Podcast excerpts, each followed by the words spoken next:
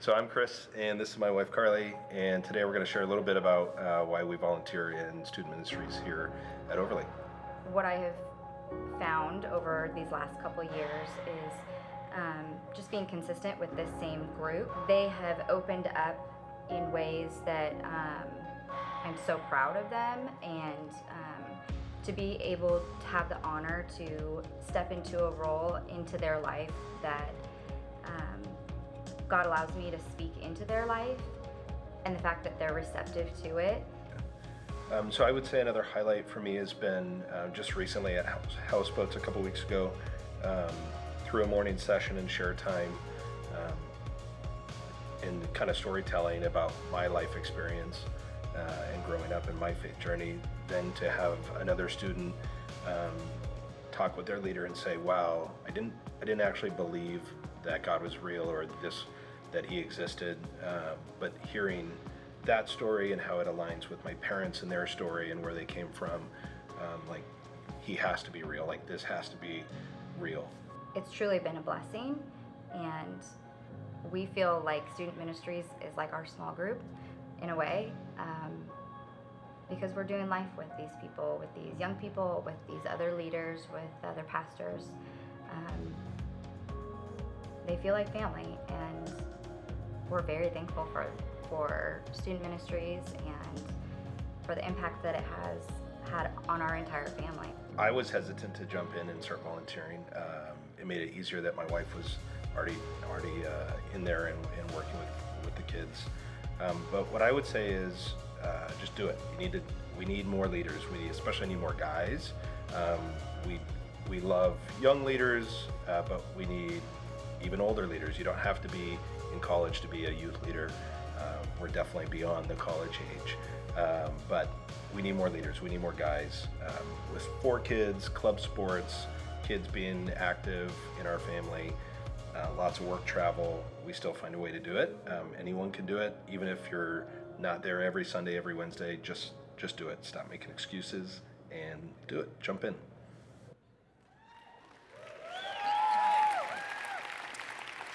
Good morning. My name is Neely. I'm one of the pastors here. I work with students. I love the Averys and I love Chris. He's so he just calls it as it is. Just do it. Stop making excuses. Whenever Chris tells me to do something, he's so serious. I feel a little bit afraid inside, so I always do it.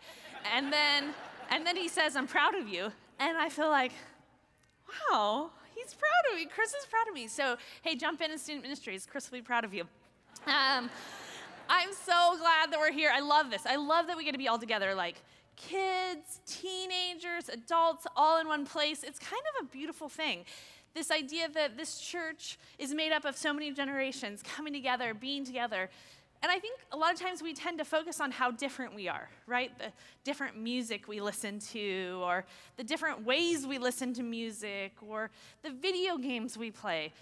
Um, how many of you grew up playing Pong on the Atari? Yeah, that was a stellar game, right? Or what about Duck Hunt on the Nintendo, the original Nintendo? Well, there's this game now called Fortnite. yeah. It is the game that has changed all things. All things. I mean, it is crazy. It is. I, I try to talk to students about Fortnite, and it's like they're speaking another language to me because I don't know what they're saying. I just do that a lot. Sounds great. Yeah. Uh, check this out. There is a guy, his name is Ninja. yeah. Like, makes millions making YouTube videos of him playing Fortnite. Where was that when I was killing it on Pong? You know? I could have been a billionaire by now, like, look at me move my bar side to side. You know, like, it would have been amazing. But we tend to focus on how different we are. But here's the thing in this room, we come together. We come together because of Jesus. That's what we have in common. And because we belong to Jesus, we belong to each other. So we're family. So this is a big deal to be together. This summer, we've been talking about parables, the stories that Jesus told. We've looked at the story of the Good Samaritan, the prodigal son, the good father, the banquet feast. And today I want to look at two really short parables that are side by side the parable of the mustard seed and the parable of yeast. And I've always wondered, like, why did Jesus tell so many stories? Why was he always telling stories? Luckily for me, Matthew, uh, he answered that question. He said this in Matthew 13 Jesus always used stories and illustrations like these when speaking to the crowds. In fact, he never spoke to them without using parables. This fulfilled what God had spoken through the prophet I will speak to you in parables, I will explain things hidden since the creation of the world.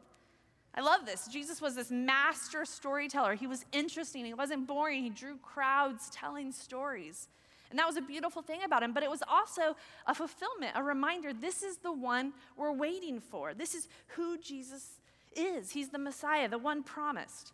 But parables are telling us a truth a cr- uh, that's been true since the creation of the world. Here's the deal they're not new things about God. They're not new things about God's kingdom. They're how it's always been. He's just making them simple for us to understand. So, this isn't God changing or God's kingdom changing, it's literally us getting to understand it.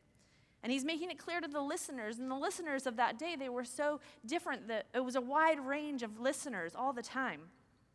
So, as we look at a parable, and the ones we're going to look at today, we'll ask ourselves what would the original listeners hear?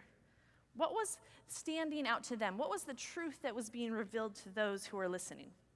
So, let's dive into our first parable. It's found in Luke 13. It says this Then Jesus said, What is the kingdom of God like? How can I illustrate it? It's like a tiny mustard seed that a man pla- planted in a garden. It grows and becomes a tree and the bird makes nests in its branches. I do just want to pause right here to let you know that um, Pat and I actually argued about who got to tell this parable um, because it has birds in it, and he loves birds so much. Um, so he thought he deserved it. Pat's like the little brother I never wanted, you know? Do you have one of those? So I did what every good older sister did, and I won the argument, so that's why we're here today. It goes on in Luke, it says, He also said, what else is the kingdom of God like? It is like a yeast a woman used in making bread. Even though she put only a little yeast in three measures of flour, it permeated every part of the dough. Pretty short and sweet, to the point. These parables aren't really elaborate stories, actually, quite the opposite. Very few characters, very few details, actually, kind of more statements than they are stories. But before we dig in, I think there's some a couple of big ideas we should get, but I want to unpack this kingdom of God idea. A lot of theologians, when they unpack this statement, kingdom of God, what they're saying is the rule and reign of God. Wherever God rules and reigns, that's the kingdom of God. So, for example, in heaven, God is ruling and reigning. That is the kingdom of God. If you've invited Jesus into your life and you've invited him to be the king, you are part of the kingdom of God. When Jesus stepped into, onto earth, he brought kingdom of heaven, rule and reign to earth. And every time we see God's rule and his way and his reign here on earth, we're seeing the kingdom of heaven. Now, it's not fully come here yet. So, a lot of times we say God's rule and reign is now. We are experiencing it now, but there's also those that is yet to come. So that's the kingdom of God. So let's dive in. What are these big ideas about the kingdom of God? The kingdom of God is about small beginnings and big endings. That's your first fill in. It's a mustard seed. It's the smallest of seeds. It becomes a tree for birds of all kind to build their nests. It's a small amount of yeast worked through the entire batch of bread. What would, st- what would have stood out to listeners? First of all, small beginnings. The, the first listeners, they were waiting for their Messiah to come, for their kingdom to come, and they would not have expected it to be small. They were waiting for something huge, something massive to come and happen. Can you relate? Have you ever prayed that God would show up? That God would work in your life, and what you're looking for is huge and massive? Because I think if we were honest with each other, we have a hard time with small and insignificant. In our culture, that feels often like failure, right? Small feels like failure. Yet everything about Jesus, everything about the way of Jesus, about the kingdom of heaven is upside down. It's always been subversive to culture. The first will be last, the greatest will be the servant. It's better to give than to receive. To save your life, you must lose it. It's always upside down, always opposite of what we're prone to do. So we shouldn't be surprised to learn that the kingdom of God starts insignificant, small, right? A baby born in a manger to a poor girl would become a world that would be transformed into a whole new earth, a whole new heaven. Small beginnings, big endings. But to the original listeners, this would have been shocking. Those waiting for the kingdom God, of God, specifically the Israelites, the Israelites were waiting for their Messiah. And if they were listening and they were waiting for someone to tell a story about a plant that would represent their kingdom, it would be the cedar trees of Lebanon. It would be something massive and strong. But instead, Jesus says, hmm, how can I illustrate it? It's the smallest of seeds, it's the mustard seed. And here's the thing is a good little farmer would never put a mustard seed in their garden. It, it wasn't uh, illegal, it wasn't against the law, but it was like planting a blackberry bush in the middle of your sweet little city urban planter. You wouldn't do it. It wouldn't make sense. You would understand that was chaos, that was a mess, it would be frowned upon. So the original listeners, they're shocked, they're taken back. Wait, wait, wait, wait. What, you, what you're saying is the kingdom of God is like the mustard seed that becomes a pain bush? It's not the cedar trees of Lebanon? Are you kidding me? Similar yeast, think about this. In the Jewish tradition, we ta- uh, there's a lot about taking yeast out of bread. There's a whole tradition around the Passover of withholding yeast. And here it is Jesus says, well, Let me tell you about the kingdom of heaven. It's like this forbidden ingredient that you're going to put just a small about, amount in and it's going to fill the whole batch. Wait, I thought you told us to be careful with yeast. I thought you told us to withhold it. But here Jesus is saying, no, the kingdom of God is like that. The listeners wouldn't know what to do. They'd be, wait, I'm so confused. The kingdom of God is nothing like I expected. It's small, it's insignificant, it's something we wouldn't expect, but it will transform the whole world. Imagine how shocked you'd be as a listener. And while this parable doesn't tell us how or when or why by, or which means the, the kingdom of God will prevail, it does say it will prevail. What these, these do tell us is that it's small, insignificant, but eventually impacts the whole world. The next big idea, the next fill in is the kingdom of God invites the nobodies and the everybody's to play a part a farmer and a woman, just average, everyday, nothing special people. Often we imagine that God's great work in this world will happen because people with power, position, titles, money will use all of that to bring God's kingdom here. But Jesus says, no, it's a farmer, it's a woman making bread. But should this be surprising to us? When Jesus came to the earth, he picked 12 ragamuffins to be his followers, to build his kingdom. Think about all the people he could have chosen to say, You, you, you, you'll be my people. We'll build this empire. Instead, he goes after tax collectors, fishermen, always the nobodies and the everybody's. That's the way of Jesus. The kingdom of heaven comes to earth through those the world would label their nobodies. And the good news for us he comes through those who are the everybody's who will say yes. The farmer and the woman, they remind me of people here at Overlake. For example, they remind me of Zandy. She's a stay at home mom of three. She goes on a trip with Serve the World and she experiences the crisis of the refugees. She sees it. She sees the traumatic impact it has on the kids. And she wants to find a way to create space for them to play because she knows that play is good for trauma and play is also a means to reach people who are unreachable. So she decides to partner with Ambassador Soccer Camp, and they run soccer camps all over. They've run them here in Redmond, they've run them in the inner city of Compton, and she partners with them to run a camp exclusively for refugee kids. So, starting tomorrow in Auburn, over 50 kids are going to come together. They're going to play soccer. They're going to learn about Jesus because Zandy says, I can play a part. I can be an everybody in God's kingdom.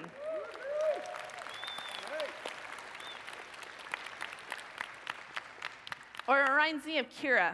In June, Kira's a sixth grader, a sixth grader in our middle school ministry. She attends a one day wage event on, Saturday, on a Saturday with her mom, learns all about the refugee crisis. Five days later, she puts it into action what she learns, and she sets up a popsicle and ice cream stand on the last day of school, and she raises $500 for refugees. This little sixth grade girl gave her $500 to a campaign that raised over $132,000 for refugees. A sixth grade girl, and everybody saying yes to being part of the kingdom. Or it reminds me of Claire, a high schooler in our ministry Last year, Claire and her mom attended a country music concert in Vegas. Midway through the concert, a gunman started shooting into the crowd, killing 58 and injuring over 800. Mayhem broke out. Claire and her mom began to run.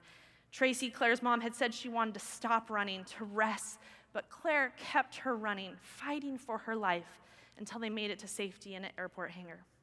A couple weeks after the shooting, I sat with Claire and she talked about her fears, her questions, her doubts, all understandable for someone who had just endured that.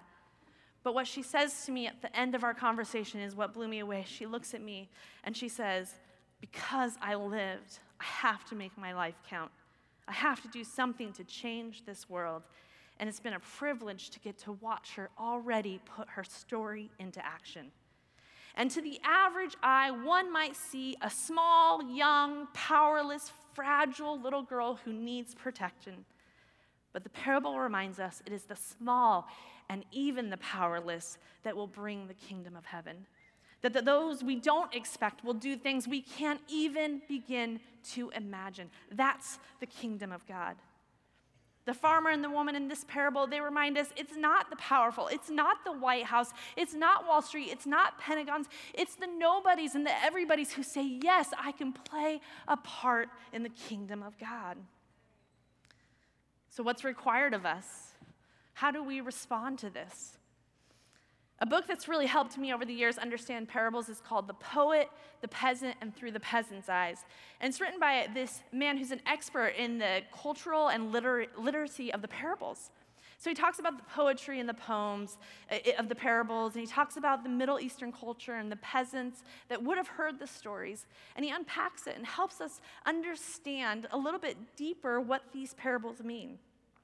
He has six rules that you follow when you read a par- parable. And I won't share all six with you, but I will share one. It says this He says, You have to determine the single decision, single response the original audience is pressed to make when they hear the parable. So, knowing what was the res- original response, what did Jesus want them to do with what they heard? For example, the Good Samaritan, right? Jesus tells the story and then he asks the question Who's the neighbor? He wants them to make that decision. Who is the, who is the neighbor? Or with the prodigal son, Jesus doesn't finish the story, right? He leaves, he leaves us not knowing what does the older brother do because he wants the listener to wrestle with what would I do? What am, what's my response in this scenario? Well, this parable is are a little unique, right? They don't really give us uh, an understanding of what does Jesus want from us, unless you back up a little bit, unless you go back a little bit. Because in Luke 13, prior to Jesus t- telling these parables, something happens. So I want to read that and then we'll unpack that. It says this One Sabbath day, as Jesus was teaching in a synagogue, he saw a woman who had been crippled by an evil spirit. She had been bent double for 18 years and was unable to stand up straight. When Jesus saw her, he called her over and said, Dear woman, you are healed of your sickness. Then he touched her, and instantly she could stand up straight. How she praised God. But the leader in charge of the synagogue was indignant that Jesus had healed her on the Sabbath day. There are six days of the week for working, he said to the crowd. Come on those days to be healed, not on the Sabbath. I just want to pause right here, which I think is really interesting. This leader is clearly afraid of Jesus, right? Because he doesn't come after Jesus for healing. Who does he go after? The sick, the poor, the woman. He says, Listen, you can come any day to get healed. Don't come today. I think it's so interesting. Already we're beginning to see maybe what Jesus is going to go after here. But it goes on. But the Lord rep- replied, You hypocrites, each of you works on the Sabbath day. Don't you untie your ox or your donkey from its stall on the Sabbath and lead it out for water? This dear woman, a daughter of Abraham, has been held in bondage by Satan for 18 years. Isn't it right that she be released even so on the Sabbath? This shamed his enemies, but all the people rejoiced at the wonderful things he did. See, Jesus breaks the Sabbath rule. He heals a sick woman. It's just a small little act. I mean, Jesus could have done anything. He could have healed everybody in that moment, but he heals one woman on a, on a forbidden day of working. To the sick, to the tired, to the average person, Jesus was good news. He didn't let the rules hold him back. He saw something he could do, and they, he did it, and they rejoiced. Jesus heals the woman, and then he tells the listeners, hey, this is what the kingdom of heaven looks like. It's small, and maybe even forbidden, like the mustard seed or the yeast or healing on the Sabbath, but it will change everything. See, I think the stories are invitation to look, to see the kingdom of God, to look and do and be part of the kingdom. I think he wanted the listeners to say, You can be a part, you can see the kingdom of God. And so, what actions does it move us to? It's the first one it's, it's to look for small signs of God's kingdom. Look for small signs. Jesus healed a woman. Heaven meets earth when that happens, a small sign of the kingdom coming near. But in doing so, let's be clear Jesus breaks a religious rule. He heals someone on the Sabbath. In God's kingdom, it's going to take us by surprise. It's going to shock us. It's going to be unexpected. But we have to be paying attention because it's on the move. God's kingdom is on the move. We just have to be paying attention. What are those small signs? It's a shared meal with enemies enemies finding reconciliation, it's people being set free from addiction, it's neighbors making sure other neighbors have food to eat and don't get evicted from their home. It's a woman having housing when she's pregnant and being taught to raise her baby, find work, and be supported as she finds permanent housing. It's a lonely, often bullied kid finding a friend in middle school. It's a high schooler deciding that no one sits alone at lunch. It's watching a group of sixth grade boys walk up to their adult leader and ask for prayer because they're going through something difficult at school. It's glimpses of God's kingdom. It's small signs. It's the way of Jesus transforming lives and communities slowly, small, and if we don't look for it, we miss it. See, and I think this is important because I think some of us are suffering. We're so discouraged and we're feeling hopeless because we look around and everything seems messy and dark. And these small signs are what give us hope, but we have to be looking for them. It's easy to wake up and be discouraged, just turn on the TV and you feel overwhelmed and maybe depressed, but you have to look because God is on the move. I believe that God's kingdom is on the move, but when we're looking for big and massive, we might miss that it's something small. That it's something small. And here's the hope is that it prevails. That maybe we don't see it all now, maybe we don't know how it all comes, but we do know a whole new heaven and a whole new earth are coming. But it starts small. So we put our hope in a God who is always moving.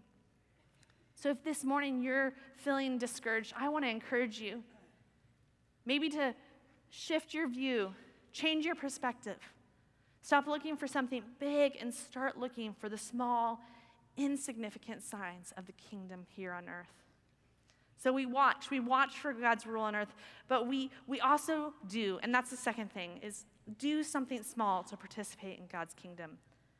We should ask, every one of us, what is something small that I can do? When we understand that God's kingdom is heaven meeting earth, we ask the question, how do I participate in it? I can't solve all the world's problems. And we can either let that truth paralyze us or we can allow it to move us into action. This parable reminds us that the God we follow tells a story about a kingdom where he reigns, that the mustard seed, the smallest seed, is the one that changes everything. We put our trust in a God who takes little, small, insignificant actions and turns them into the kingdom of God here on earth. He does the transforming, we do our small thing. Mother Teresa said it this way Not all of us can do great things, but we can do small things with great love. There are small things that each of us can do. It doesn't matter what kind of resources you have, every one of us can do a small thing. I can't end world hunger, but I can share a meal with someone. I can't end the orphan crisis, and maybe I don't even have the ability to adopt, but I can impact a kid in my community. I can't solve the drug problem in the world, but I can mentor a student. I can love them. I can walk with them. I can make sure they understand that they have the option to choose a life without drugs and addiction. There's comfort in knowing that what's required isn't what we have to, isn't massive. It's not grandiose. I don't have to do something huge. We're invited to do small things with great love. See the kingdom in work. Don't sit back, jump in, be a part of his work in this world. During the school year, we run a midweek program in SM where adults of all ages show up to hang out with teenagers. And every week, I see God's kingdom at work in this world. I feel kind of emotional talking about it because I wish I could say every leader's name, every volunteer's name, and I wish they could stand and I wish you could go crazy for them because they hang out with teenagers and they get to experience, and I've heard our students' stories. It's not an easy place to show up, but I know how important it is, how vital it is to have an adult in their life outside of a parent telling them how loved they are, pointing them to a God that calls them. How for many students it will change the course of their life. For the, some, though, like it seems insignificant. Like, have you ever hung out with a group of seventh grade boys? There's a lot of things we talk about with seventh grade boys. It's the range of conversation and trying to find a way to weave in the truth that God loves them in the middle of the conversation is a bit tricky. But it matters. Or lead a group of ninth grade girls and all the energy and all the things that happen in there, but right in the middle of it, you're trying to tell them you matter and who you are. God wants to invite you into his kingdom. See, and some of us might say, man, it's an hour and a half every week. What a waste of time and resources. We don't even know if they're hearing what you say. But the power of the mustard seed is that we have hope that the kingdom of God it comes in small ways, but it brings big endings. Who knows what small gift of time or care will do to change the course of life of those students? Who knows what this next generation of students will do? Man, I believe in them. I have seen them. I have been so inspired by our middle schooler and high schoolers. Man, they see what the kingdom of God's potential is and they jump in. They don't hold back, they get right in there. In fact, often I find myself saying, man, we should let the students lead. They're not afraid to do it. And maybe it's because deep down I do believe in small beginnings and big endings. And that's the good news is that's how the kingdom of God works. It starts with small and it's going to end big, and there's going to be a whole new world, a whole new heaven, and we get to play a part in that. Let's pray. Jesus, thank you so much for inviting us into your work, your kingdom here. Thank you for allowing us to participate, that it doesn't require us to be rich or have a title or just requires us to say yes, to say yes to being a part and you'll take our little action, you'll take our little obedience, and you'll bring your kingdom here. God, give us eyes to see it so we can celebrate it. We can live with hope in a world that is hopeless. Help us to see your kingdom at work. In Jesus' name.